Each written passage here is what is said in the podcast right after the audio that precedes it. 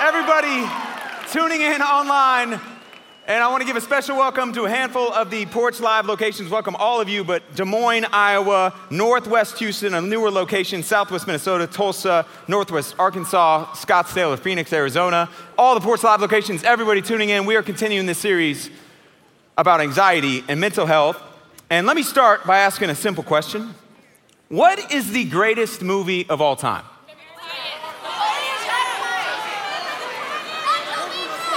Nacho, Nacho Libre. Wow. Wow. That's a hot, man, that's, that's a hot take, man. Nacho Libre. I think, I think that the greatest movie of all time is Remember the Titans. If you have not watched that movie, we're actually going to watch it for the rest of the night right now. I also think that the best genre, and this is where I'm going, the best genre of movies, in my opinion, is feel good movies. Movies that have a happy ending. The worst genre of movies, well, let me start. The second worst genre of movies is the suspense horror movies. In my opinion, I think there's something wrong with you. I don't know. I don't know what you're doing. I know, I know, I know, I know there's like a following of that. And even below that, I would say the worst genre of movies is the dramatic tragedy movies. Movies that end with just sadness, that leave you feeling like, why did I just pay $14 for a ticket and $18 for popcorn to leave here feeling so sad?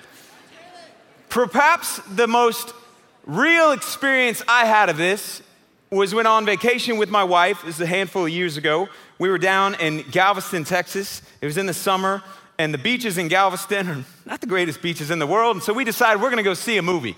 Go see a movie. My wife said this movie that she wanted to see. She buys two tickets. We go to the theater, go sit down, and here was the movie that we began to see. I didn't know anything about it. It was called The Fault in Our Stars. Wow. I am about to really offend some of you. Anything about the movie, so I go on, I'm sitting there, I'm eating the popcorn, and like I said, I like feel good movies, so I'm like, this is gonna be great. If you don't know this movie, it is the most tragic movie of all time. It's two cancer patients who fall in love, and I'm sitting there watching the movie like, where, where is this going right now? So I pull out my phone, I pull up Wikipedia, I just read ahead on the plot and discover that the movie that I was hoping would be a feel good, like, oh, it's bad now, but you know, it's gonna be great and everything's gonna go away. No, it gets worse. The guy dies at the end, they fall in love. It's just a tragic thing the whole time. So I'm reading ahead, and I, I literally get up in the movie. My wife is sitting there, she like loves it. I get up in the movie and I just walk out, just say, I gotta go to the bathroom. And I just stay out the rest of the time. I don't even tell her. I went and sat in the car because I was like, I'm not watching a tragic movie about two people who are young and they fall in love and then tragically one of them dies and they both had this cancer. That is just, life is sad enough. I don't need anything else to make me more sad. And I literally just sat, I didn't even tell her. I just sat in the car, waited for it to get done, frustrated that we had just bought tickets to this incredibly sad, tragic movie. It was just so depressing. Now, what does that have to do with what we're going to talk about tonight? Well, that's an example of a moment where those feelings of sadness and grief and depression and not wanting to feel that way, and that happens in life, and it's not just as a result of a movie, it's a result of living in this world. It happens in regards to something that we call depression. But unlike in that scenario where there's depressing thoughts and, hey, I can walk out of the theater, there's gonna be depressing seasons or seasons of depression. And what do you do when you can't walk out of the theater of life? How do you cope and what does God call us to do to deal with and to fight against the issue of depression? Now, depression is an issue that the Bible says is related to anxiety and that they often go hand in hand together. In fact, there's a verse in Proverbs chapter 12 verse 25 that says, Anxiety in the heart of man causes depression. One of the sources and causes of depression is prolonged anxiety. Anxiety, or excuse me, depression is one of those feelings, and coming out of COVID, the spikes and the levels of people who have just walked through, and circumstantially, they've gone through things that have just created a deep sadness. And what do you do in those moments when there isn't an ability to just leave the theater? And that's what I want to talk about for the next handful of minutes because this is an increasingly common issue. By depression, let me define it. According to Oxford Dictionary, we'll get at some of the Bible's examples of it. It's called severe despondency or dejection, typically felt over a period of time and accompanied by feelings of hopelessness and inadequacy. That it is an extended season of grief. It's when sorrow is not just something that you experience in a phase, it becomes almost a way of life. And so, how do you cope with it? And tragically, this is an issue the church hasn't talked a lot about. And Christians have not always and don't often open up and share about it. It's unusual to even hear somebody sharing about their depression. Uh, my son, I, have shared this before, he was, when he was like four, he learned the song Waymaker. And at the end of the live version of Waymaker, which is the Waymaker, Miracle Worker, at the end of the live version, the singer goes into how your name is above depression. And as a four year old, he would listen the entire way through and he would go out just in public and he would sing that song and around total strangers go into your name is above depression.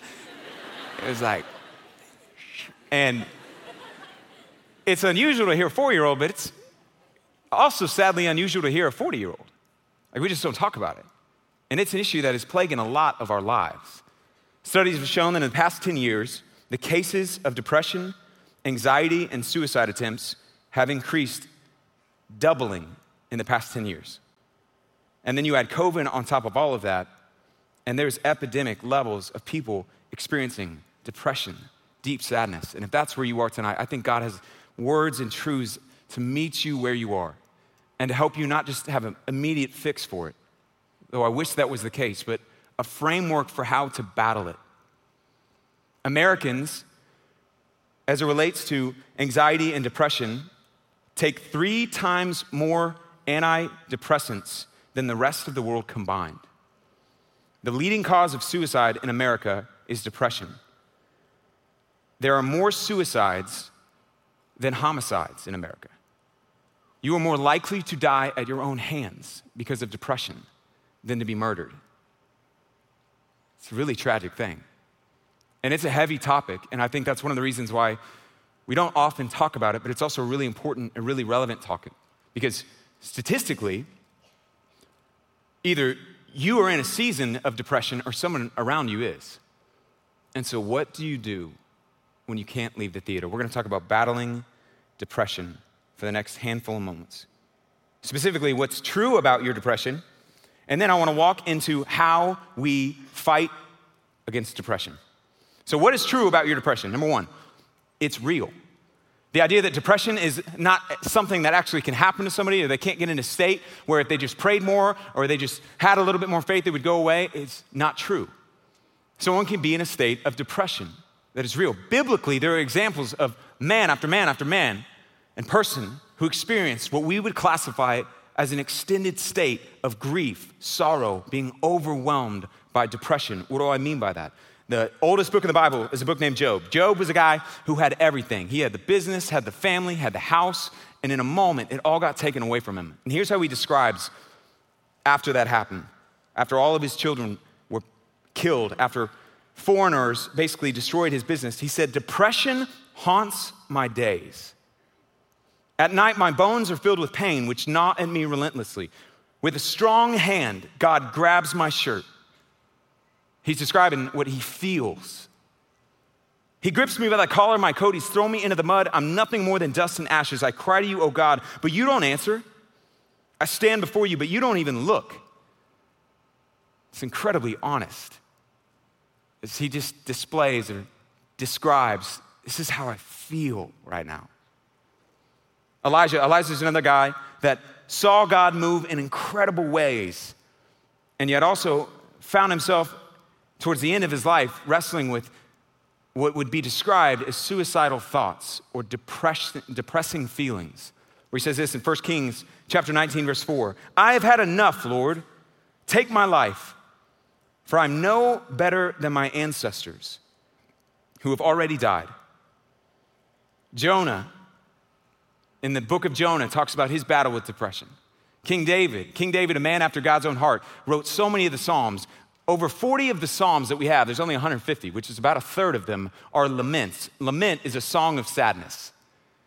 These would have been worship songs that they sang, that many of which King David wrote. And here's one example of David pouring his heart out and saying, This is how I feel. Where are you, God? I feel all alone. In Psalm chapter 6, verse 5 and 7, he says, I am worn out from sobbing. All night I flood my bed with weeping, drenching it with my tears. My vision is blurred because of grief.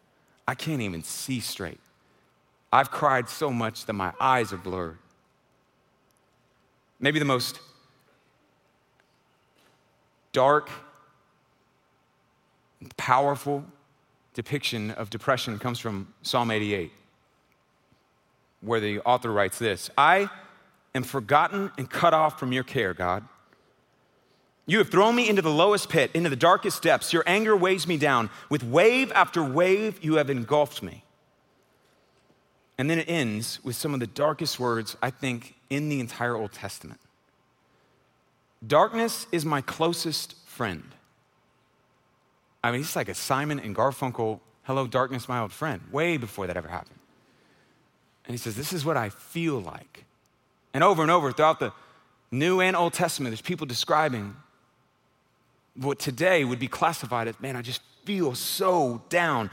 Jeremiah, as a final one, says this Jeremiah is one of the saddest books in the whole Bible, is a book called Lamentations, and it's just lament or sorrow after sorrow. It's what the book Lamentation just means laments or sorrows that he depicts.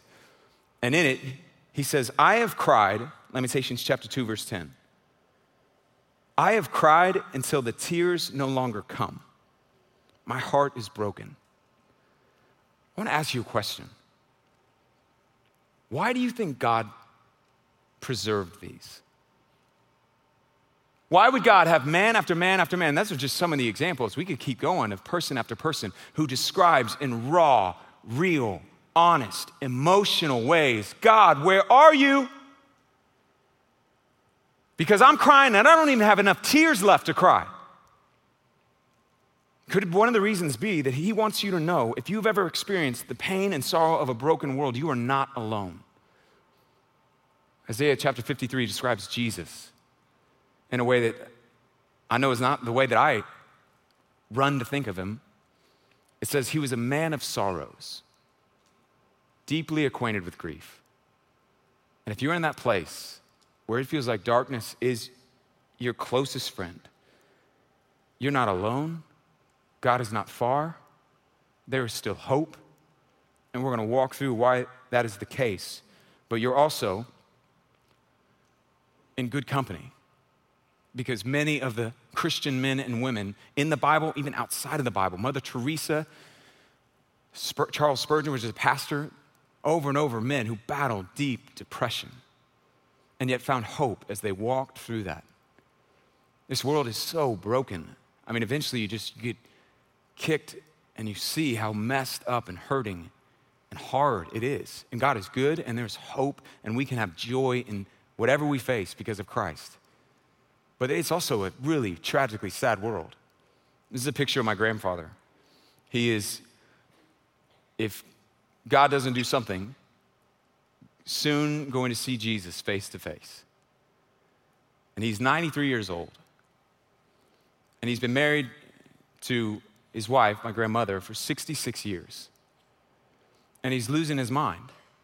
And as often happens whenever you um, on your way and passing away, your mind can go. And that's a full life. I mean, he's a follower of Jesus. He's been married 66 years. He's 93 years old. I think a lot of us would go like, man, that's amazing. That's incredible. And as incredible as it is, it also will end in a very tragic, heartbreaking, sad scenario where he will leave behind someone he's been with seven decades. Life is so tragic. Our world, the scriptures say in Romans chapter 8, it groans with the pain of childbirth. And I didn't come in here, my heart is not to make you feel any sadder or make any of that. I'm just saying, if you look at the world and the brokenness of it and feel sorrow, it's not because you're broken, it's because it's broken. And because you've been made in the image of God, and you can look and you can grieve and say, This is not how it was supposed to be. And God agrees, which is why Jesus came and why we have hope. Because one day, all that is wrong will be made right and put back together. So, first idea what's true about your depression? It is real. The second idea is that it has a cause. There is something that causes your depression. There's something behind it that is causing it. And it could be biological, it could be physiological, it could be a hormonal deficiency, there could be something there. But it also could be something spiritual or something physical, as in like some way of operating that is causing it. It could be hidden sin. There's a number of different cases. In Psalm 42, David, the psalmist, says, Why are you so down, O my soul? Why are you so disturbed within me? Put your hope in God. Why am I depressed? Is what David just said. This is the question if you're walking through depression that you have got to seek an answer. Seek with other Christians in your life an answer to, seek with other people in your life an answer to. Why am I depressed? There could be a number of reasons. As I mentioned already, prolonged anxiety, which is what Solomon 3,000 years ago brilliantly wrote. Anxiety, Proverbs chapter 12, in the heart of a man causes depression, but a good word makes him glad. Solomon knew what today people are figuring out, which is anxiety and depression can go hand in hand and often even go together. And prolonged anxiety can cause depression, which is why, if you ever see a psychiatrist, if you saw a psychiatrist or someone in your life, you know that they often will medicate anxiety disorders and depressive disorders with the same pill. You're anxious? Take this antidepressant. You're depressed? Take this antidepressant.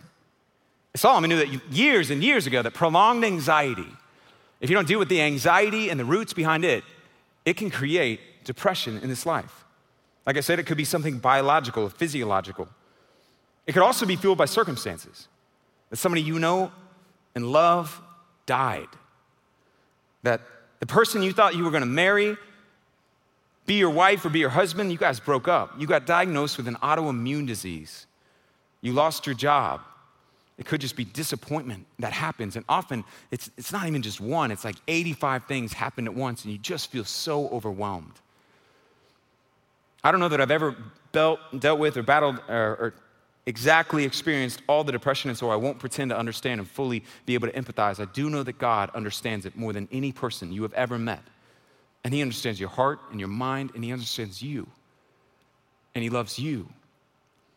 In 2018, one of my closest friends left. JP teaches here all the time, may even be back at some point soon. And he went to go lead a church in, in Waco. And it was so, I was so caught off guard. I mean, we, we did it for like 10 years, doing ministry and teaching together. And I remember, and God just stirred his heart and brought him away. And I just remember feeling the closest I've ever experienced to depression, depression of going, man, I thought we were going to do this for life.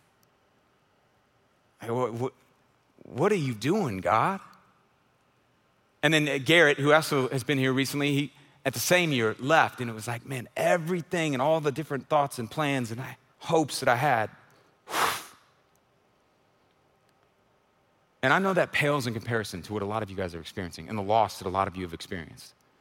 But whatever the range and whatever your experience with it, there's a cause. And the emotions you feel today will not be the emotions you feel tomorrow. And God wants to meet you in the midst of the pain. The Psalms say He is close to the brokenhearted. It may not be any of those circumstances. It could be depression is a result of unconfessed sin. That you are addicted to pornography, you're sleeping with your boyfriend or your girlfriend, and that is God's conviction on your life. David in Psalm 32 says this When I refused to confess my sin, my body wasted away. And I groaned all day long. Day and night, your hand of discipline was heavy on me. Am I saying that depression is always a result of unconfessed sin? No. But it could be. Another cause behind it could just be struggles that come with living in this world. What do I mean by struggles? I mean things that are not exactly sin, but they also are not exactly ideal. Example, perfectionism. Any perfectionists in the room? Raise your hand. There we go. Five of you. The perfectionists in the room, you live constantly thinking everything could be better, and you hold standards for other people and constantly find yourself being critical and cynical, and it's hard not to. And candidly, the hardest person you are, the person you're hardest on, is yourself. And the Bible says that perfectionism is a bad philosophy and bad style or bad way to live because you live in a broken world and you have a broken heart or a broken sin nature. That according to Romans chapter 3, everyone has sinned and everyone falls short of the standard that God requires meaning nobody's perfect, including you. The average person, a study concluded that the average person makes 35,000 decisions a day. You don't think you're gonna get one of those wrong? Of course you are. But if you and I live in this state of like everything could be better and I could be better and I could be better, it can be depressing because it won't. Another common cause as it relates to struggle, I think, is just the self focused culture that we all live in are probably all unaware of how selfie focused we are. We're the selfie generation. And the world around you that tells you you focus on you, you do you, you speak your truth, not the truth. You speak your truth, you do what you think is best. And that self focus of how great I am, how awesome I am, or same cause, but a different style of it is how terrible I am, how loathed I feel towards myself. And self love and self love are both the same problem because they're focused on self. And you were not created to focus on self. Life focused on you is not how life was created to be lived. And it will compound and create depression. The Bible says in Philippians chapter 2 that you and I are not to operate out of self focus, but rather out of others focused. And it uses an antidote of humility. It says, Do nothing out of selfish ambition or vain conceit. Rather, in humility, Value others above yourselves, not looking to your own interests, interests, but each of you to the interests of other people. That humility is not thinking bad about yourself. Man, I'm terrible. Man, I'm horrible. It's not thinking about yourself and thinking about others. And when you do, you experience life. It's like you weren't made to focus and be consumed about me and about me. And when you do, and when I do, it can lead to depression. I don't know what it is, but there's something, there's a root behind all depression. There's something that's causing it. And like David in Psalm 42, you got to ask, why am I so discouraged? You may need to invite others in. In fact, you should invite others in, especially if you find yourself unable to answer that question. In my backyard, there's a, a tree that we wanted to have cut down because it was just kind of an inconvenient, like totally ugly, get out of the way, this large plant. And so I had uh, tree cutters, whatever those are called, arborists, they came out. And I asked, hey, what would it cost to cut down the tree? And he was like, it'll be 200 bucks. But if you want the stump and all the roots removed, it'll be an extra 500 bucks because I have to go get a stump grinder and bring it back and remove it. And I was like, man, I'm, I'm gonna go for that 200. That sounds great to me. And I'll take an axe out to that stump or do something, and I'm sure that'll be enough to put it back in its place and keep it in the ground. Definitely was not. And so six months later, the tree, full grown, all the way back to the size it was when the guy came out and cut it down. Why? Because I hadn't dealt with the roots. And when you don't deal with the roots of something, it doesn't go away. It may look a little minimized or it may be able to, you know, pass and not be noticed by everybody, but it's not going away. And it's going to keep coming back. And in order for you to address the anxiety or to address the depression, you have got to deal with the roots. There is a reason and a cause behind your depression. And so, how do we fight depression? It's the final idea I want to talk about. Again, this is not a one stop shop fix all. This is a framework that maybe you've never heard taught from the Bible before. The first part of us fighting it is understanding that you are what would be called an integrated person. Here's what I mean by that you could throw any label you want. It just means that what you do physically impacts you emotionally. What you do physically can have an impact on your soul or spiritually. That all of these things are connected together. And so, anytime we battle anxiety we battle depression, it involves attacking them on different fronts. It involves addressing them on different fronts. So, addressing them physically, addressing them emotionally, addressing them spiritually. God cares about all of those things in a way that far too few of us understand that God actually cares about your body It's the only body you have. In fact, it says it's His, it's on loan, and you and I are called to steward it in this life. And one of the ways that we fight depression is by fighting it physically.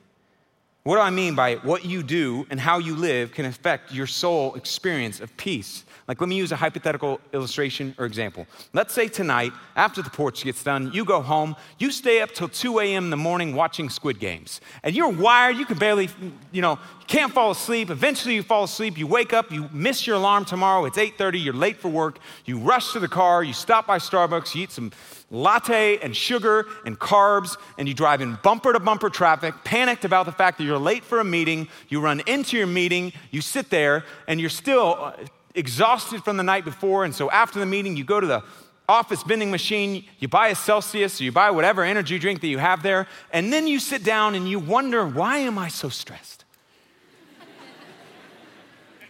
well, I don't think it takes a genius to figure out.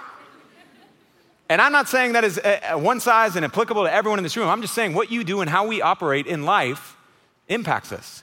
That God cares about how you sleep, you may have never heard this before, but Psalm 127 says, God, it is vain that you rise early, and if you stay up late toiling for food to eat, He grants sleep to those He loves, or He gives to His beloved even in their sleep. What's another way physically that we address this? God created us to move, created us to be outside. Man was placed in a garden to work. You know, studies are even finding that exercise there was a study done by the UK, and someone moving their body, going on a walk, going on a run, doing something active outside. The National Health Service in the UK revealed that regular exercise, like running, has the same effect on your body as antidepressants. That's published in the Journal of Psychiatry and Neuroscience in an article titled How to Increase Serotonin in the Human Brain Without Drugs. Now, my point is not medication, pro medication, any. I'm saying you were not created to sit. And sometimes one of the godliest things you can do is go move and move around. Going outside. Like I said, God created us, and originally you're placed in a garden outside. Further studies are also showing exposure to natural light and strong links with the serotonin system. What does that mean in like plain language? It means you need light to be happy. And that means you need to get outside. You need to move. Am I oversimplifying it and saying if you just get outside, everything will be okay? No, I'm not saying that. I am saying what you do physically impacts you spiritually and emotionally. Spiritually, how do we battle this, battle this spiritually? Like I said, anxious thoughts can lead to depressed feelings. And so we address those anxious thoughts with God's word. We take every thought captive. 2 Corinthians chapter 10, verse 4 and 5 says, We demolish arguments and every pretension that sets itself up against the knowledge of God. And we take every thought captive, and we take every thought captive, and we take every thought captive and make it obedient to Christ. That I take every thought, Paul says, you need to run through the filter of obedience to Christ, every thought that you have. And so when I find myself anxious over whether or not I'm gonna have the job or whether or not my family member is gonna pass away or whether or not I'm gonna be able to afford rent and increasing costs of living standards, I take that thought and I go, is this what Jesus would say obedient thinking looks like? And if not, I replace it with the truth. God is for me, He's promised to provide for me, He's promised He will never leave me nor forsake me. He's promised even if I can't afford that apartment, He's enough. He will sustain me. And I run everything through. Is this thought obedient to Jesus? Because how we think impacts how we live, and how we think impacts what we feel. And so spiritually, we do it with God's word. We run them through the filter of God's word.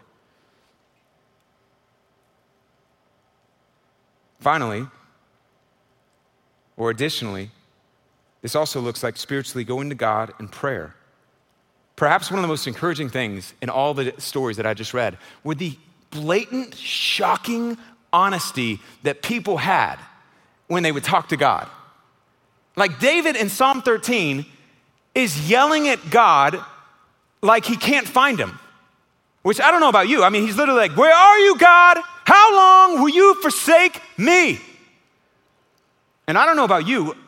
The fact that David is the only person in the Bible called a man after God's own heart found himself at moments in life where he said, I feel like I can't feel you, I can't hear you, I can't see you,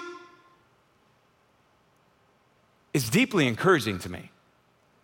And if you've ever had any of those, ever had any of those experiences, emotions, feelings, you're not alone. In fact, you're in good company and you have been invited to pour out your heart in prayer to God, to pray honestly.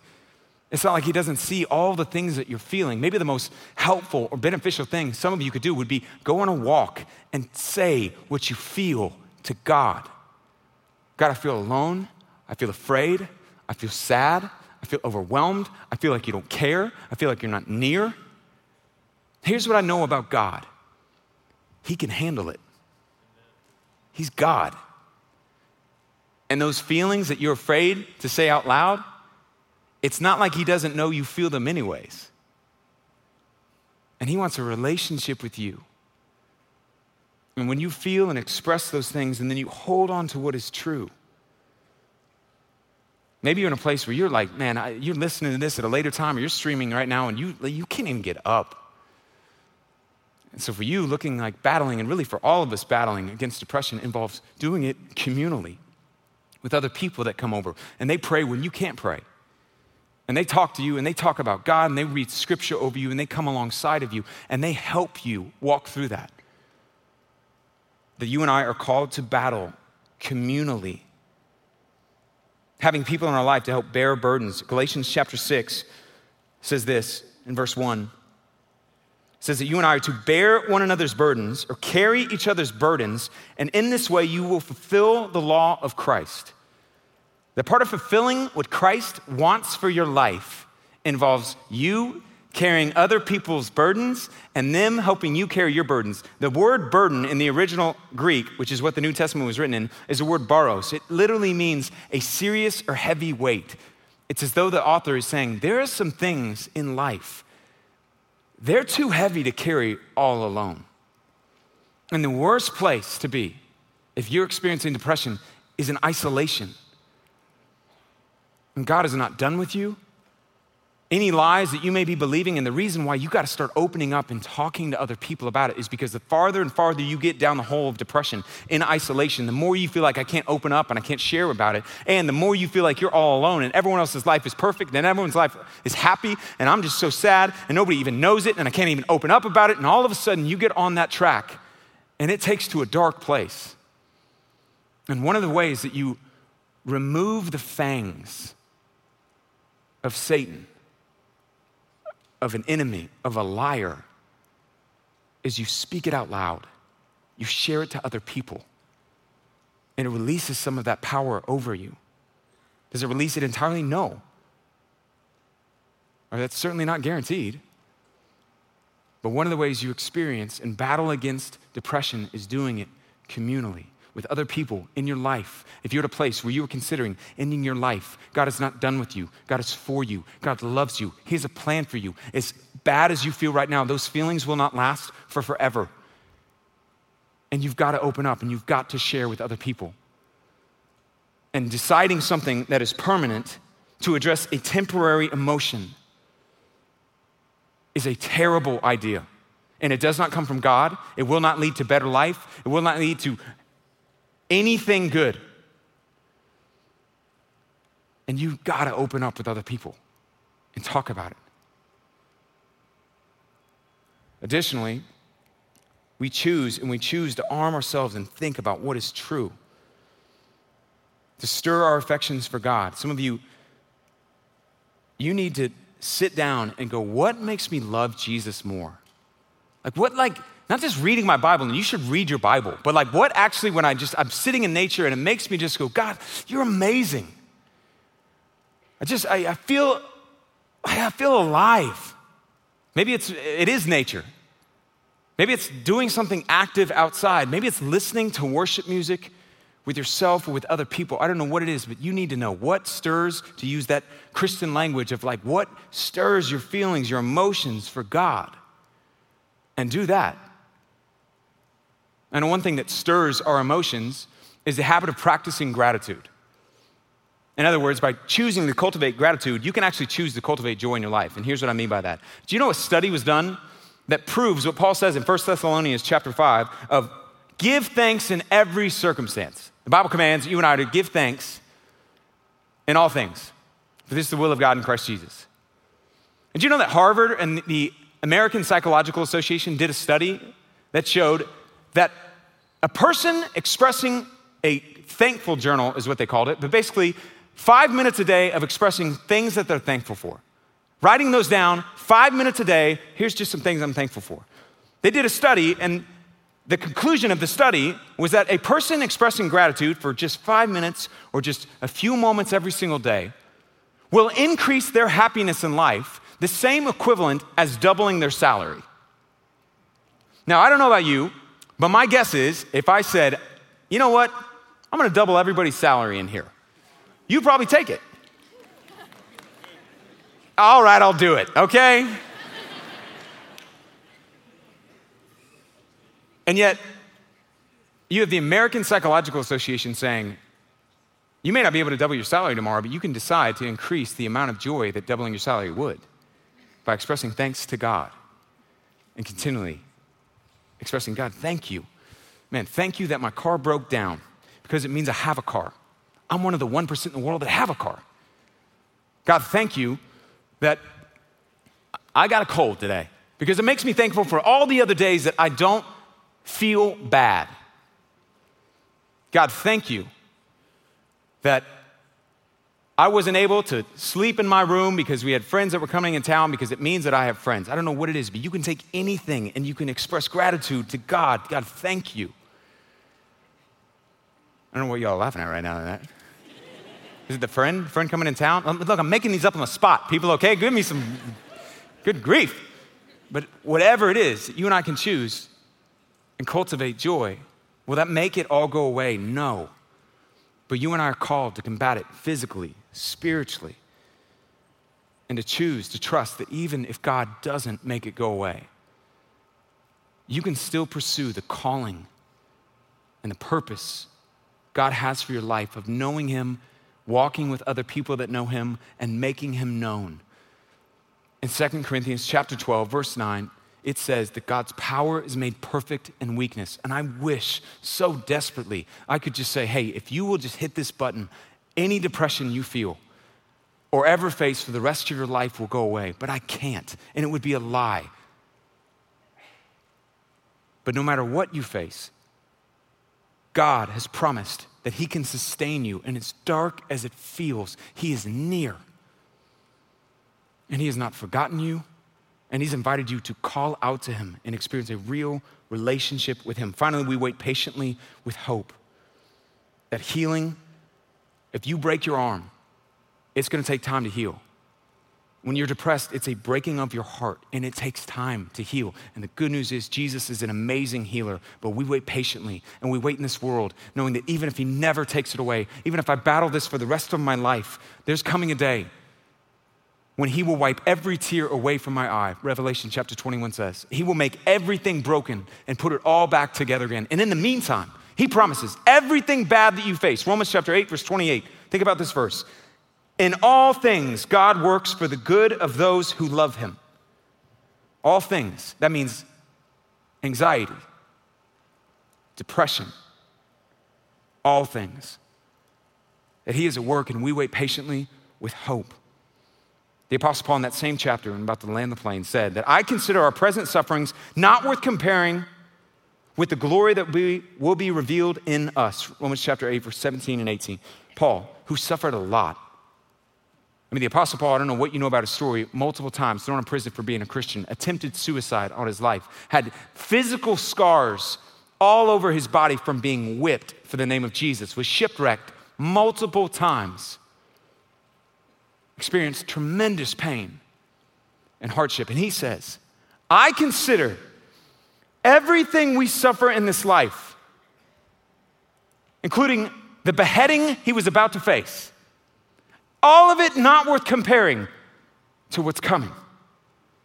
And he would say, if he's here, don't lose hope, don't let go. In the midst of that darkness, talk to other people about it. In the midst of being overwhelmed and what you're feeling about it, you're not crazy, you're not alone, but don't let go. It's gonna be worth it. It's gonna be worth it. It's gonna be worth it. And what's ahead there's no comparison to whatever you face. It's Pretty mind boggling statement to say. When a couple years ago, I was invited to do a wedding in Crested Butte, Colorado. And the wedding, basically, the couple said, "Hey, if you can, um, if you can do it, man, we'll cover everything, cover your flights, cover the hotel, and cover your room."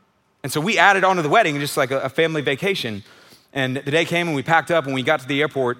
And in order to get to Crested Butte, you had to kind of take multiple different plane flights and then get on like a three hour car ride drive. And when you travel with kids, I know none of this room knows this, but there's coming a day, if you have kids, you're gonna get on a plane. And I wouldn't wish this on my worst enemy. Whatever like we do to ISIS, I wouldn't want them to experience this because you're traveling with kids and it's just horrible, especially when they're little kids, because you're carrying multiple car seats and you're carrying pack and plays, which is like a name for a portable crib, and you're carrying all this luggage and you got your stuff, and then you got kids that you can't carry because you're carrying all of those stuff. So you're just trying to like, hey, come on, come on, little Johnny, and you're trying to walk through the airport and trying to get, and it's like you're doing a maze and they're running everywhere all around you, and you put everything down. It just is a nightmare.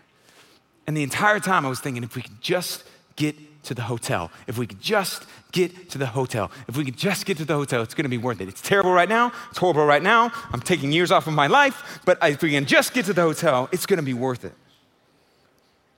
And the Apostle Paul would say, It's gonna be worth it. It's gonna be worth it. It's gonna be worth it. And for billions and billions of years, the pain and the sorrow and the heartache, which is real, it's gonna be worth it. And so don't let go, don't lose sight. Finally, Jesus tells us, or we're told about Jesus, like I mentioned earlier, he not only understands what you're going through because he understands the human heart, he's a God who's able to empathize and move towards you because he himself experienced horrific pain, sorrow. Was described in Isaiah chapter 53, verse 3 he was despised and rejected, a man of sorrows. I don't know what your favorite description of Jesus is. My guess is that's not one of them. But it's certainly one of the descriptions the Bible gives us. And when he's on this planet, he was a man of sorrows, acquainted with the deepest of grief. In the garden, Jesus prayed, My soul is crushed to the point of death.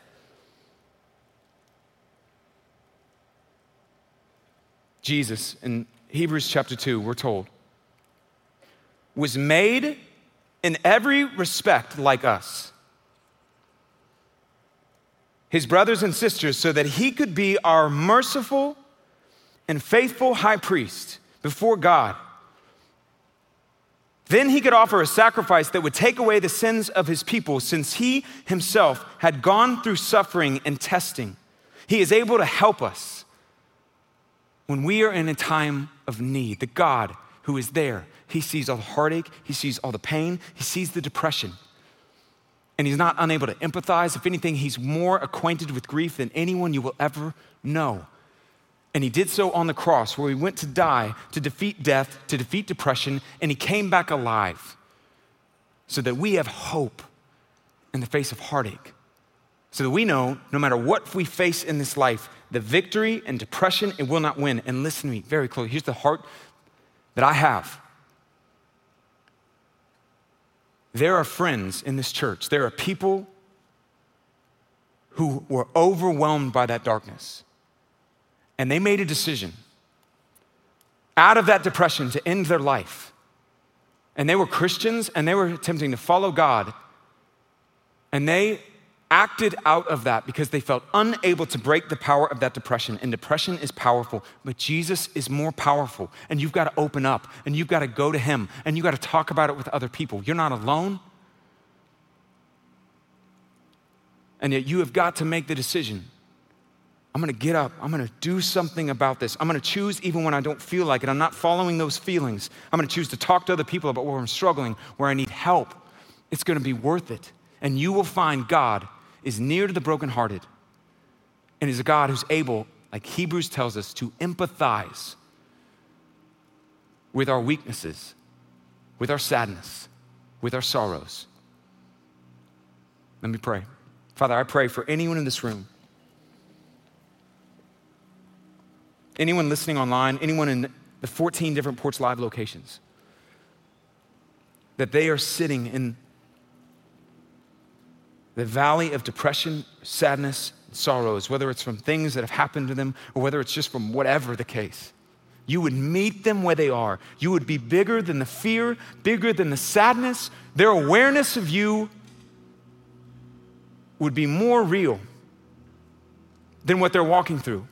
And you would help them to open up and share with somebody else. They'd be reminded of what's true. You're not done, you have a plan for them, and you want life to be experienced by them. And so I pray that you would meet them there. And if you don't take it away, they would walk with you, they would sing in the storm. And in doing so, others would see the goodness of our God and marvel at the faith of his people. Thank you that you died on that cross to defeat depression once and for all. One day you will come and wipe away every tear. And while we wait, would you help us, strengthen us, sustain us? We worship you now in song. Amen.